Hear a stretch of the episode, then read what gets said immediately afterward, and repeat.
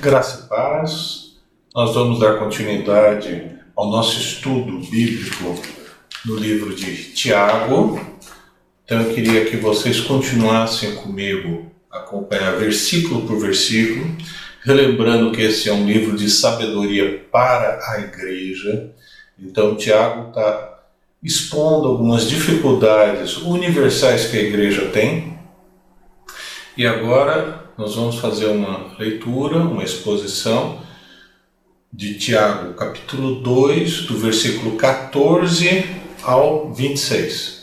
Essa passagem é uma passagem bastante discutida, bastante até certo ponto polêmica para alguns, porque eh, ela, em primeira análise, daria a ideia de conceitos diferentes do que Paulo fala sobre justificação sobre fé e obras e não é bem assim. Ela se harmoniza muito bem com o que Paulo vai deixar mais trabalhado, elaborado no livro de Romanos, na carta aos Romanos. Essa, provavelmente, como eu já falei antes, é a carta mais antiga do Novo Testamento, escrita pelo meio-nome de Jesus, e ela tem um foco de universalidade do comportamento correto, da sabedoria, da ação do cristão dentro da igreja, principalmente. Então é uma carta bem diferente. Essa passagem de Tiago 2, dos versículos 14 a 26, eu considero que seja uma chamada à ação, uma, um puxão de orelha para os membros da igreja, para os membros que ficam passivos, considerando que o cristianismo é intelectualizado, que o cristianismo eh, não deve eh, fazer ação nenhuma. Então ele chama a atenção para isso que o cristianismo implica em atitudes e ele vai trabalhar com fé sem obras, não é fé. Não se trata da apologia do evangelho social, cuidado. Porque nós temos uma vertente que fala que o cristianismo, o foco dele é para boas obras. Não é isso. O foco do cristão é fazer discípulos.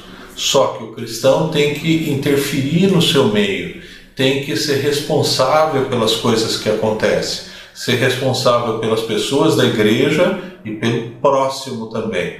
Então, cuidado, porque ele não vai falar nada do evangelho social ou da teologia da missão integral, que é um, um problema que a gente tem, que as pessoas colocam a ação social em primeiro lugar em relação a fazer discípulos e pregar o evangelho. Então ele não tem nada nessa linha. Ele vai chamar atenção para a passividade do cristão dentro da igreja que considera que o cristianismo é somente uma questão emocional e intelectual.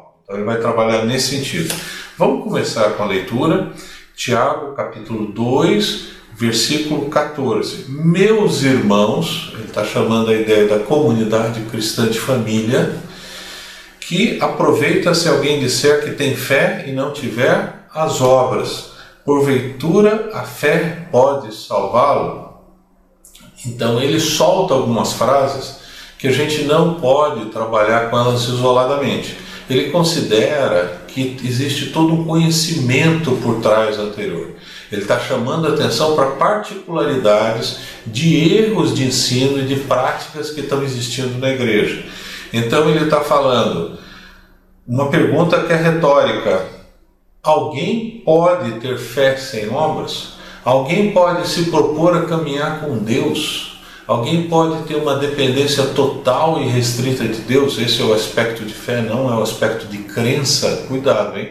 Fé é dependência total de Deus em todos os aspectos. Não tem nada a ver com crença, que inclusive ele vai trabalhar com isso e contra essa ideia inicial, assim, intelectualizada, que ter fé é ter é crer somente. Não é isso. É depender totalmente de Deus em todas as atitudes. E ele fala, porventura a fé pode salvá-lo? Ele está fazendo aqui, cuidado, hein? ele não está falando que as obras têm uma finalidade de salvação.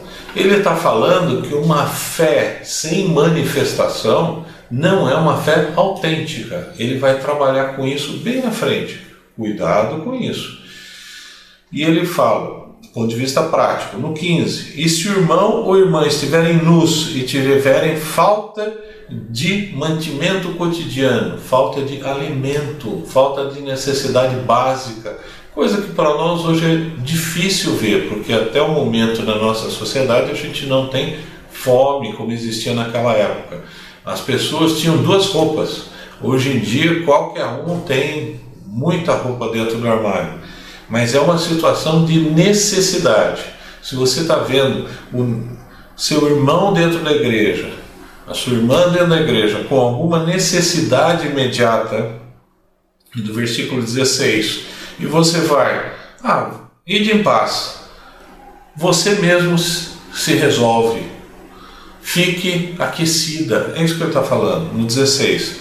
E algum de vós lhes disser, ide em paz, aquentai-vos e fartai-vos, e não lhe derdes as coisas necessárias para o corpo, para o seu sustento mínimo, que proveito virá daí? Ele está chamando por uma situação de hipocrisia que era potencial no meio que ele estava vivendo. Ah, tem alguém passando necessidade? Ah, vai, cuida da sua vida, Deus vai te ajudar, Deus te abençoe. É isso que ele está falando numa linguagem própria para a época. E no 17, assim também a fé, se não tiver obras, é morta em si mesmo. Traduzindo, se você realmente se identifica como alguém que depende de Deus, alguém que quer caminhar com Deus, e se você não tiver ação, a sua fé, a sua dependência de Deus, ela é falsa. Você não está realmente manifestando a sua fé. Então ele vai fazer uma relação entre ação, que ele chama de obras, e traduz isso como obras, e manifestação prática de fé, uma exteriorização da sua fé. Você não é um cristão agente secreto, você é um cristão de prática, de ação. É isso o tema principal dele. Mas dirá alguém: Tu tens a fé e eu tenho as obras. Isso é falso. Ele está tentando desmistificar. Se alguém realmente tem fé, ele tem ação. Mostra-me a tua fé sem as tuas obras, e eu te mostrarei a minha fé pelas minhas obras. Versículo 18. Na linguagem que ele está querendo expor, é que ninguém consegue mostrar fé se não tiver obra. Ah, eu dependo de Deus. E você age como tal? Não, eu dependo de Deus. Eu caminho com Deus. E você demonstra preocupação, você demonstra amor pelas pessoas, você tem ação. Então a temática dele, que parece uma coisa muito simples, para nós e não é tão simples para pôr em prática, cristianismo sem ação não é cristianismo. É isso que ele está falando. E no 19, o que eu comentei com você, não basta somente crer, você tem que agir, é um reflexo. Tu crês que há um só Deus? Fazes bem. Ele está elogiando, você acredita que existe um único Deus? Lógico, nós acreditamos que existe um único Deus verdadeiro, o Deus Pai, que faz parte da Trindade, e nós tememos o nosso Senhor, nós procuramos seguir, nós procuramos agradá-lo, mas ele fala o seguinte: não adianta somente crer, você tem que ter ação. E ele dá uma justificativa. Também os demônios o creem. Ah, e ele ainda dá uma outra coisa e eles estremecem. O temor do Senhor é o princípio da sabedoria. Os demônios têm medo. Tem um monte de cristão por aí que aceitou Jesus como Senhor e Salvador, fala que é cristão, mas ele só fica na crença sem ação. É isso toda a temática dessa passagem e ela é extremamente relevante. Mas o homem vão, ou inútil, ou fútil, ou que não tem profundidade, ou que não entendeu tudo que precisa ser entendido, queres tu saber que a fé sem obras é morta? Ele está dizendo que não existe fé e dependência de Deus sem ação. Então, ele está dizendo eu vou dar uma figura de linguagem que é uma moeda. A moeda tem duas faces, não é uma face só. Então o cristianismo autêntico tem que ter ação. Porventura, o nosso pai Abraão, como pai da fé, como pai, ele, Tiago, era judeu, Abraão é pai dos judeus e dos gentios que receberam Jesus Cristo como Senhor e Salvador. Porventura, nosso pai Abraão não foi justificado pelas obras quando ofereceu sobre o altar o seu filho Isaque? Bem vês que a fé cooperou com as suas obras. 22. E que pelas obras a fé foi aperfeiçoada. Eu colocaria que ela foi manifestada, que ela se exteriorizou, que ela se tornou uma fé prática. É isso que ele está querendo dizer. Abraão foi tentar, foi provado a oferecer o seu filho como coisa que ele mais queria, mais que ele amava, para ver quem ele amava mais, a Deus ou a seu filho. Então, nesse sentido, ele teve uma ação. É isso que ele está falando, que Abraão teve uma demonstração da sua fé. Ele teve uma ação a partir do que ele acreditava. E cumpriu-se a escritura que diz, versículo 23, e creu Abraão em Deus, e foi-lhe imputado como justiça, e foi chamado amigo de Deus. Ele está fazendo uma transposição para nós. Vedes então que o homem é justificado pelas obras e não somente pela fé. E de igual modo, Raabe, 25, a meretriz não foi também justificado pelas obras, quando recolheu os emissários e despediu por outro caminho, ele está dando dois personagens bíblicos, dois personagens de fatos que o judeu conhece e nós também conhecemos. A prostituta que está em Jericó, que recebe os espias, que mostra tudo pela fé, ela toma uma atitude. Então ele está chamando o verdadeiro cristão histórico, aquele que aguardava a vinda do Messias no Antigo Testamento, que aguardava a vinda de Jesus Cristo, ele tomou uma ação. Porque assim como o corpo sem espírito está morto, assim também a fé sem obras é morta. Então ele está dizendo que não existe fé em Deus se não tiver ação. Essa é a temática dele o cuidado. Por quê? Porque algumas pessoas leem esse texto e consideram ele esgotado nele mesmo. Não é. Isso a Escritura complementa, harmoniza os conceitos. Ele fala de fé, fala de obras e fala de um outro conceito que a gente utiliza muito, que é justificação. E a gente vai trabalhar um pouquinho com isso. Eu só queria reforçar um testemunho que a Escritura dá sobre a importância do testemunho das obras do cristão. Atos, capítulo 9, versículo 36 a 42, tem uma narrativa, tem uma historinha que parece um pouco perdida, mas nada é perdido na Escritura, tudo tem uma finalidade. Essa é a história de Dorcas, ou Tábita, que é o mesmo nome. Eu vou ler rapidamente. E havia em Jope, uma cidade, uma discípula chamada Tábita. Discípula de quem? De Jesus.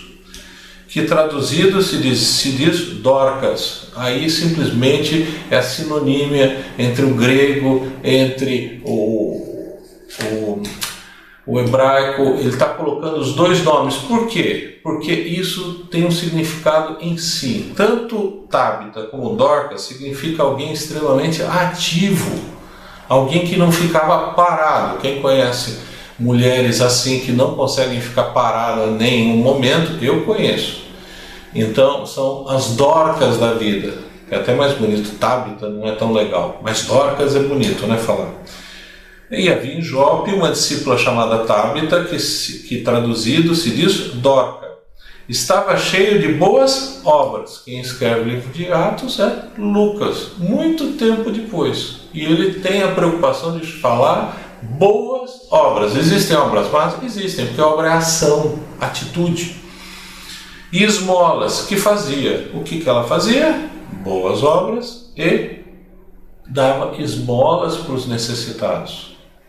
Participava do sofrimento, participava das necessidades. Esse tipo de atuação da mulher não é novidade. Esse tipo de atuação da mulher ideal a gente vê inclusive citado e muito bem definido no que a gente tem como a mulher ideal, como a mulher virtuosa, que a gente encontra de Provérbios capítulo 31, do versículo 10 até o 31. Então, a participação da necessidade de outras pessoas, ela faz parte de algo positivo na mulher, uma boa obra, uma boa ação, um bom reflexo. Ela transmite o que a gente pode querer de melhor, a gente visualiza a fé mediante a ação. Essa discípula, chamada Tabita ou Dorcas, aconteceu naqueles dias, porque isso é uma narrativa, naquela época, que enfermando ela, ficou doente, ela morreu. Ela teve uma doença que matou. Ela dormiu no Senhor esperando a ressurreição. E tendo-a lavado, que é o costume dos judeus lavar os corpos, a depositaram num quarto alto. E como Lida era perto de Jope, cidade, uma cidade era perto de outra, os discípulos ouvindo os discípulos que Pedro estava lá, lhe mandaram dois homens rogando-lhe que não se demorasse em ter vir com ele. Então, essa comunidade que se encontrava em Jope sabia que Pedro estava em Lida e mandaram chamá-lo. Vem para cá, correndo.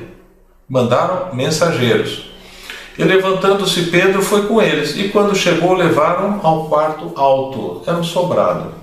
E todas as viúvas o rodearam e chorando e mostrando as túnicas e roupas que Dorcas fizera quando estava com elas. Mas Pedro, fazendo sair a todos, pôs-se de joelhos e orou, e voltando-se para o corpo, disse: Tábita, levanta-te. E ela abriu os olhos e vendo a Pedro, assentou-se. E ela e ele dando-lhe a mão, a levantou e chamando os santos, os membros do corpo de Cristo, e as viúvas apresentou-lhes, apresentou-lhe viva. E isto notório por toda, e foi isto notório por toda Jope, e muitas creram no Senhor.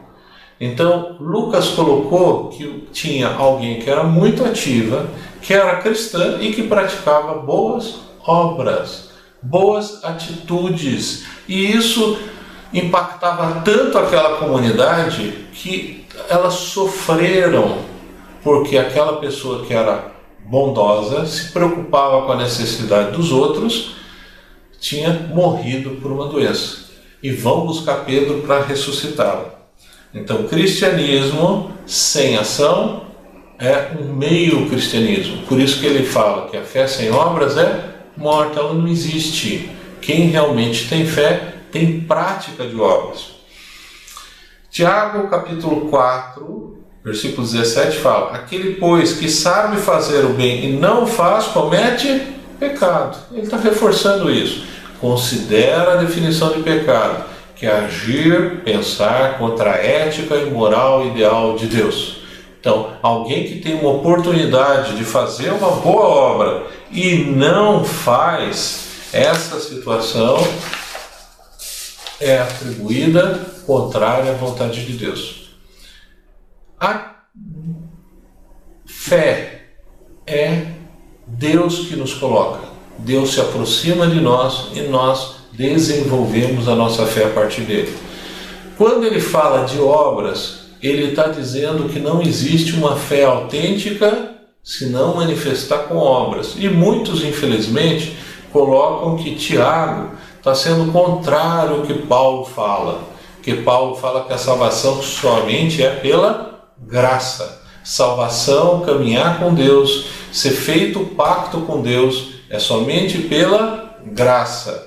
Abra comigo em Efésios, capítulo 2, versículo 8, que todo mundo sabe decor, Só que a gente vai ver que Paulo não para no 8, ele continua até o 10. Então, isso vem de Deus, é o que ele vai falar. Por meio da fé, instrumento. Abraçar Deus, Ele te abraçar, você se aproximar de Deus, Deus se aproximar de você é um instrumento para a salvação que é ato único exclusivo de Deus. E isso não vem de vós, salvação não é algo que nós fazemos, é dom de Deus. É Deus que chama para a salvação, é Deus que constrange do pecado, é Deus que fala: você precisa caminhar comigo, eu vou te recolher para a eternidade. Isso é atitude única e exclusiva de Deus. E ele continua: não vem das obras para que ninguém se glorie não vem de nada do que você faça. Salvação não é algo que você faz ou deixe de fazer ou cumpra regras para se aproximar de Deus. Mas ele termina no 10 e a gente muitas vezes esquece Efésios 2, 8, 9 e 10. A gente sabe 2, 8 e 2, 9. Porque somos feitura, criação sua criados em Jesus Cristo para boas obras. Então, o verdadeiro cristão, ele foi criado por Deus para boas obras. E aí ele continua. Paulo é extremamente precioso nas suas definições, as quais Deus preparou para que andássemos nela. Então Deus prepara boas obras. Não existe cristão agente secreto. Não existe cristão que ninguém conhece. Não existe cristão sem testemunho. Não existe cristão sem boas obras. Só que quem prepara as boas obras, quem abre o caminho é Deus. É isso que Paulo está falando para a gente. Agora, uma coisa que Tiago deu uma pincelada e ele fala e pode dar outra confusão. Então, primeiro aspecto: Salvação é ato exclusivo de Deus, é pela graça. Pela graça sois salvos. Isso não vem de vós, é dom único exclusivo de Deus. Não vem das obras. As obras não levam à salvação. As obras boas são indiferentes para Deus se você não for salvo. Muitas pessoas têm dificuldade de entender isso. A explicação que eu dou é muito simples. Você tem um mestre de obras que sabe absolutamente tudo. Ele não pode construir um prédio de 20 andares, ele não consegue tirar os alvarás. Se ele construir um prédio, a prefeitura vai lá interdita e fala totalmente irregular porque você não está capacitado para fazer isso. Quando você pega um engenheiro que tem uma titulação, tem o seu famoso registro no CREA. Ele vai e constrói, ele faz uma obra que é valorizada, que ela é reconhecida. Então, aos olhos de Deus, as obras só são valorizadas para os cristãos depois que já foram salvos, que foram libertados do pecado. Então, cuidado que salvação é ato único e exclusivo de Deus. O que Tiago está chamando a atenção é que fé sem obras não é real. A fé sem ação, ela não existe. É essa a preocupação. A fé em Deus, a salvação, não é alguma coisa meramente intelectual, ela implica em ação, em serviço. E ele está dando como exemplo particular que a gente viu de 2, em Tiago capítulo 2, 14 a 26, a necessidade imediata das pessoas da igreja. E ele deu como exemplo Abraão e Moisés que tiveram atitudes, que quando foram confrontados com a fé, confrontados no que eles acreditavam, eles responderam: sim, eu acredito, eu vou agir. E aí ele tem um outro problema que dá confusão. No versículo 25, ele, desde o 24, Tiago 2, 24. Vedes então que o homem é justificado pelas obras e não somente pela fé. Vamos trabalhar com esse versículo. E aí dá um problema. Por quê? Porque ele está colocando um conceito teológico, um conceito de ensino de Deus que é justificação. Então a gente falou sobre salvação. Agora vamos falar sobre justificação. A justificação, ela é a demonstração de que você foi transformado aos olhos de Deus, por Deus, e que você age segundo a lei moral de Deus. É um ato de Deus nos declarando justos aos seus olhos. Então, salvação é ato de Deus. Justificação também é ato de Deus, só que a gente exterioriza, a gente mostra. Por isso que ele está falando que ninguém que é realmente justificado fica omisso de boas ações, de boas práticas que Deus de antemão preparou. Efésios 2, 10. Abram comigo agora um pouquinho para frente para não dar confusão. Eh, em Romanos 3, capítulo 3, versículo 21 a 26. O livro de Romanos é o livro de toda a teologia, de todo o ensino, é um livro denso, é um livro por uma comunidade cristã mais madura, escrito tempos depois do livro de Tiago. Tiago está chamando problema, solução para problemas dentro de uma igreja, dentro da comunidade. E ele está trabalhando com o tema que não existe cristianismo, fé autêntica, sem ação.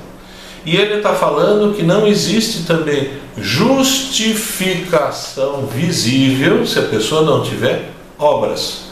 Você é tornado justo e o que ele está falando é que as boas obras manifestam a justiça de Deus. É isso que ele está falando. Ele não está falando que a obra vai tornar alguém justo, porque quem torna justo é Deus. Romanos capítulo 3, versículo 21 a 26. Mas agora se manifestou sem a lei a justiça de Deus, porque ele está falando da graça tendo o testemunho da lei e dos profetas. Leia, ele está falando cinco primeiros livros, o Pentateuco, e dos profetas, o livro dos profetas que anunciam o Messias. O Antigo Testamento ele é dividido em três grandes grupos: o livro da lei, que são os cinco primeiros livros, o livro dos profetas, que anunciam as profecias do exílio, do que vai acontecer, do final dos tempos, e os escritos. Os escritos são os livros que traduzem sabedoria. Então, o que ele está dizendo aqui que agora se manifestou sem lei a justiça de Deus, tendo testemunho dos livros da lei e dos profetas. Os livros sapiensais ou de sabedoria também falam do Messias, mas ele está chamando especificamente a atenção para esses dois grandes grupos de livros. Isto é, a justiça de Deus pela fé em Jesus. Ele está falando justificação, justiça de Deus mediante a fé em Jesus Cristo. Para todos e sobre todos os que creem, porque não há diferença porque todos pecaram e destituídos estão da glória de Deus. Dentro da complexidade de Paulo, ele está falando que todo mundo vai contra Deus. Ninguém consegue se aproximar de Deus. Somente quando Deus se revela. Somente quando Deus se revela em Jesus Cristo como ato de justificação. A justificação é um ato legal, você é tornado inocente. O que Tiago está falando não é isso. O que Tiago está falando é você demonstra que você foi justificado, que você caminha com Deus mediante as obras, mediante a sua ação. De novo, não consegue separar a justificação da ação cristã. É isso que ele está preocupado sendo justificados gratuitamente pela sua graça. Quem justifica é Deus, é ato de Deus. Ele torna legalmente nós livres do pecado para a morte. Graça e justificação são atos exclusivos de Deus. Pela redenção que é em Cristo Jesus. Eu estou lendo Romanos, capítulo 3, versículo 21 a 26 ao qual Deus propôs para propiciação pela fé no seu sangue. O seu sangue significa morte, significa ressurreição. para demonstrar a sua justiça pela remissão dos pecados dantes cometidos sob a paciência de Deus, para demonstração da justiça nesse tempo presente, para que ele seja justo e justificador daquele que tem fé em Jesus. Então, quando Tiago, capítulo 2, versículo 24, fala: Vede então que o homem é justificado pelas obras e não somente pela fé. Ele está querendo colocar você manifesta a justiça de Deus na sua vida, você demonstra a justificação que você teve em Jesus Cristo como ato exclusivo de Deus por ação. O que a gente está fazendo é uma harmonização de textos, porque senão, se você começar a pegar um texto fragmentado, você cria uma confusão geral. E a gente vê muita bagunça feita a partir da Escritura dessa maneira. Justificação significa demonstrar, transformar os seus olhos de Deus. Como que a gente faz isso? Ação. É isso que Tiago está falando. Tiago ele joga no meio salvação, joga no meio fé, joga no meio justificação. Mas por quê? Porque a preocupação dele não é essa. A preocupação não é explicar esses assuntos. A preocupação central dele é falar que não existe cristianismo sem ação. Não existe alguém que foi justificado por Deus e não tiver ação. Não existe cristianismo autêntico se você não se tornar público mediante as suas ações. E isso não é um conceito dele exclusivo. A gente viu o testemunho de Dorcas ou Tabita, é a mesma coisa, um é grego, o outro é, é hebraico, em Atos 9, de 36 a 42. Nós estamos terminando agora. Espero que vocês não tenham ficado com dúvida nesse texto. Tem muita gente que interpreta isso muito mal, considera que as obras são essência para a salvação. Não são. As obras são uma manifestação que você realmente crê no Senhor Jesus Cristo. E não somente crê, mas age.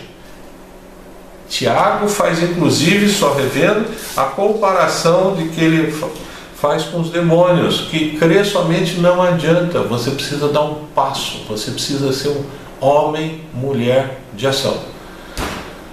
Nós estamos terminando agora. Boa noite leia a palavra de Deus, medite na palavra de Deus em tempos difíceis, porque ela é sabedoria para enfrentar toda e qualquer confusão. Deus os abençoe.